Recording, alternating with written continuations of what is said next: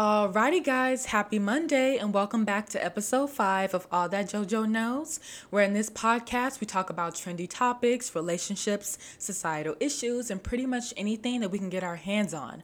Alrighty, guys, so before we dig into this topic today, I would like to give a shout out to my good friend Charlene, who brilliantly and amazingly designed the new cover art. I'm not sure if you guys noticed, but if you haven't, please take out the time to just revert back or even look up, and you can see the big, bright yellow animated animated and very beautiful new cover art that Charlene made for me. If you guys want to know her handle, it's in my description.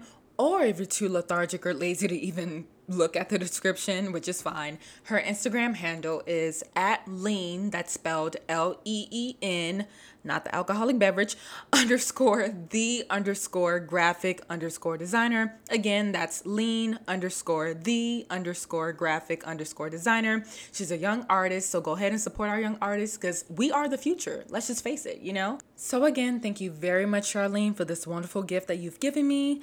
Um, again, guys, go check her out. She's very awesome. Alrighty, guys, so in this episode, today we'll be discussing microaggressions and like what they are. So, a lot of you already know what a microaggression is, a lot of you don't, or maybe you've heard it somewhere down your social media timeline or just your life in general and you wanted to know more information about it, which, by the way, will just scratch the surface of what a microaggression is. So, if you really, really want to know, you can like research it yourself. There are tons of books out there in the world that talk about microaggressions and how they can affect people.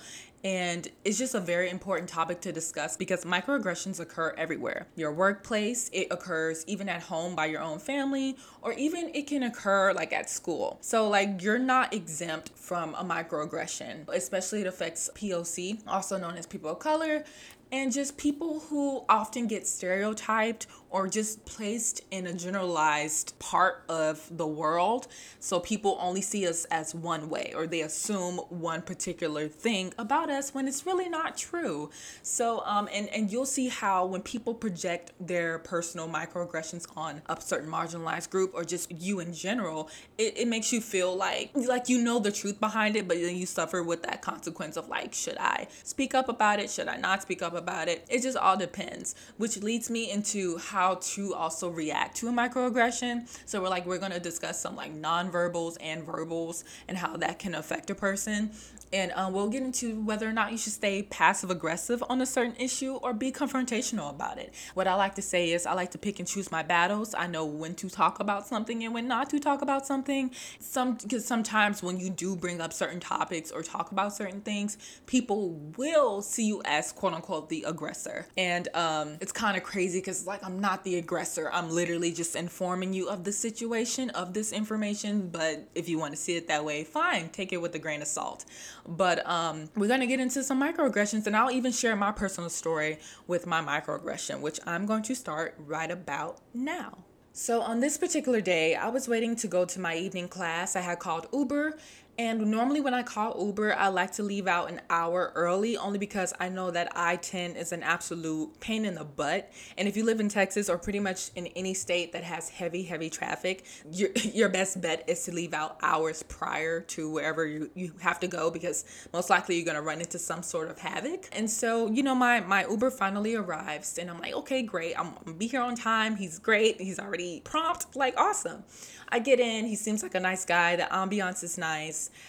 And I'm just like, okay, like this is too good. This is awesome. Like, cause normally, you know, I sometimes there's no music playing, or sometimes the person that I want to speak to can't speak because there there's either a language barrier, um, or like boring. Like they just don't they don't speak. And you know, I'm like, you know what? Do you want your five stars? I'm just kidding. I give everyone five stars. I'm like, whether you're a good Uber driver or a quote unquote bad one, as long as you can get me from point A to point B in a safe manner, I'm good. You get five stars, period. so, um, you know, we're, we're talking, conversing, having a good time.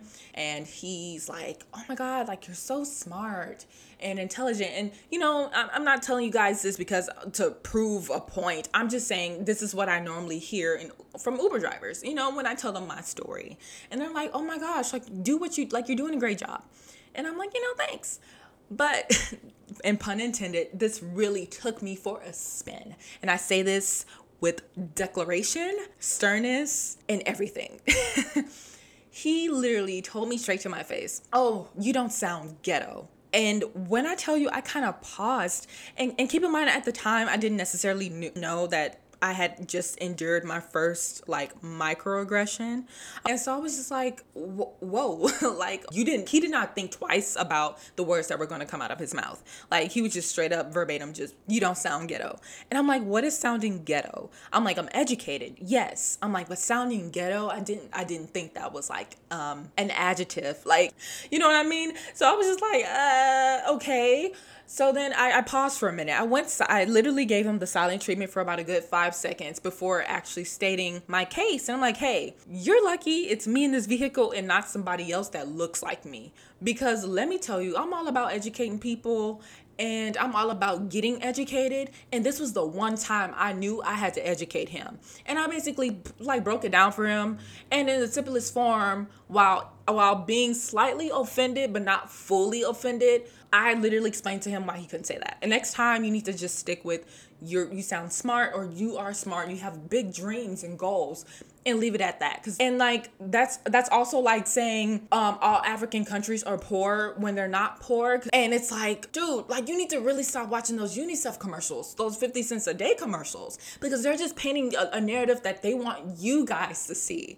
And in reality, POCs, we're looking at that like, dude, like come on now. By like 2050, African countries are gonna have at least 2.9 million in GDP. And like what GDP is, it's you can search it up, but it's it's like a their market values in food and stuff, like it's foods and goods and services. So like that's gonna be they they Gucci.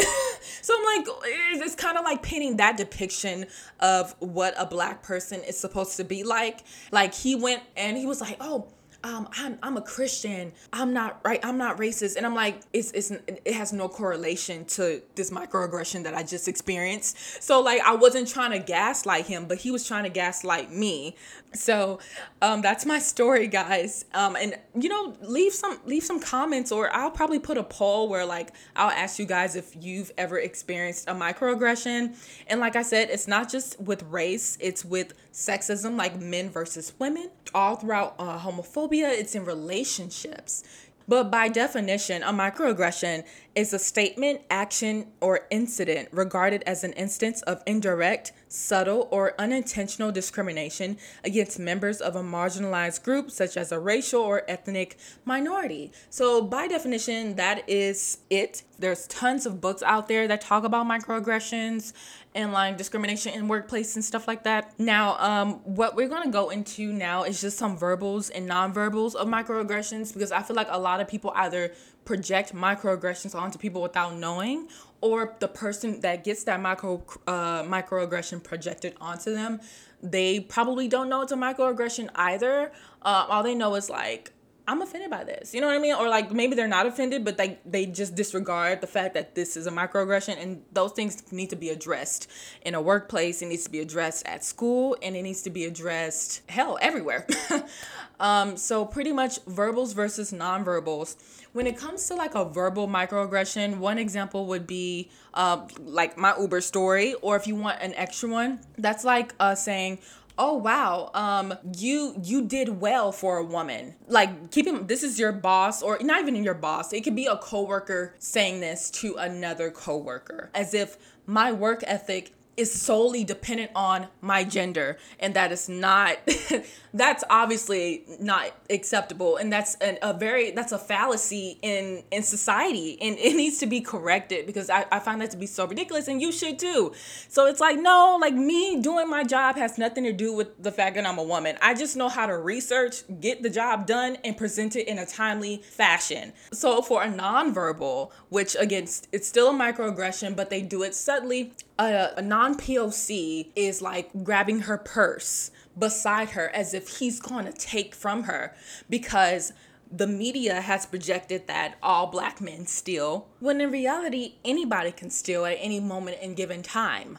So that was an example I gave of verbal and nonverbal. So now we're going to talk about what do you do when you encounter a microaggression? So how I would do it, how I would how I see people whenever they project a microaggression onto me or someone else, I automatically assume that they just do not know. And so as as me, knowing me, knowing JoJo, I am gonna speak up about it. I'm gonna be like, hey, like uh, what you said was incorrect. Like that was unethical and kind of offensive. And maybe next time instead of saying this, you can say this. Or the number one and easiest thing that and probably the safest thing you can do is ask like hey if if i were to say this would you be offended or what are some things like what are you offended by like, let me know so that way I don't end up doing said thing and like we can kind of move past this. That's what we should start doing. So that's what I would do. I would first off educate them. However, a lot of people aren't like me. A lot of people aren't very I suppose you could say passive aggressive. So you'll have a lot of people who are more confrontational than I am, or maybe than you. And so they'll go full like all out, full blown hothead, straight to the point, stern. I said what I said, I meant what I said, and I'm not taking what I said back. And that can have some pros and cons. So I would I recommend resorting to educating a person. And if they refuse to want to be educated, if they're just like dwelling in their own ignorance, at this point, don't even speak to them. Like turn around, walk away, do a complete 360 and just worry about yourself because at least you tried at least you tried and say, hey, I, I, hey, I, at least I went up to you and I told you that this was wrong. You know, all this talk about microaggressions kind of reminds me of the story um, Amanda Seales told us.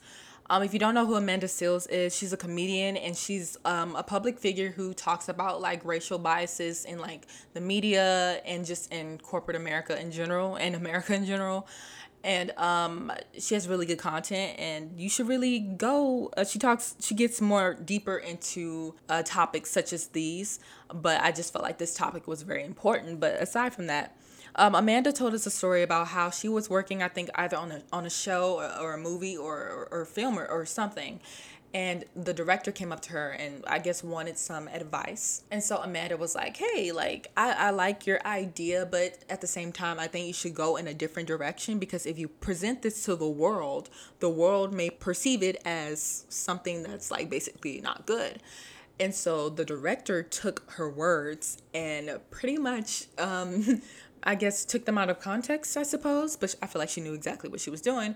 But um, she went along and told everyone that Amanda Seales called her stupid. And I laughed so hard at that because I'm like, that is literally not what she said. I'm like, she said to fix this idea that way it can be better. If, if anything, she was helping her. But you know, not a lot of people see it that way. Just on this last portion, just some few open ended questions. Can a microaggression be prevented um, when microaggressions do happen to you or around you? Is it your fault? The answer to both of those questions are no. Okay uh, microaggressions are inevitable. I never thought i would experience a microaggression but like knowing knowing what planet i live on i should have known and knowing that i am trying to contribute to society as a first generation black student um, i should have known. But you know still things happen you don't expect things to happen to you but they do. And also they're not your fault. You can't help someone else's ignorance. That's just the moral of the story if i had to just keep it in simplest terms. So um, they're occurring and ever growing and hopefully one day, maybe just one day, there could be hope for the future where microaggressions absolutely do not exist anymore. But we can only hope and dream. So, guys, that is it for today's episode. I hope you guys enjoyed it and got some little insight of what a microaggression is and like how to cope with it.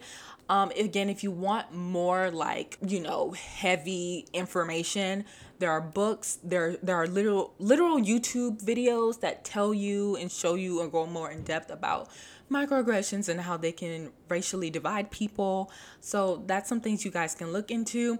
Otherwise, this topic was just the it was the tip of the iceberg. There's so much more to, to dig into, but um, I just definitely wanted to keep it in simplest terms for like our young people and even myself. I'm still learning about this as I get older in the world. So I'm I'm new to this too but I think it's important that we still are made aware of these situations and circumstances um, so we know what to do when we encounter that. Alrighty, guys, thank you so much for sticking around for today's episode. Like I said, this was just the tip of the iceberg for this topic, but if you want to learn more about microaggressions, you can research on it, or there are tons and tons of YouTube videos on microaggressions, and like they have different story times of people experiencing their own personal microaggressions. So it'll be a little fun to get some, you know, background information on that. Aside from that, if you have any comments, questions, or concerns, feel free to email me at allthatjojo knows.podcast at gmail.com. Thank you guys, and I'll see you next week.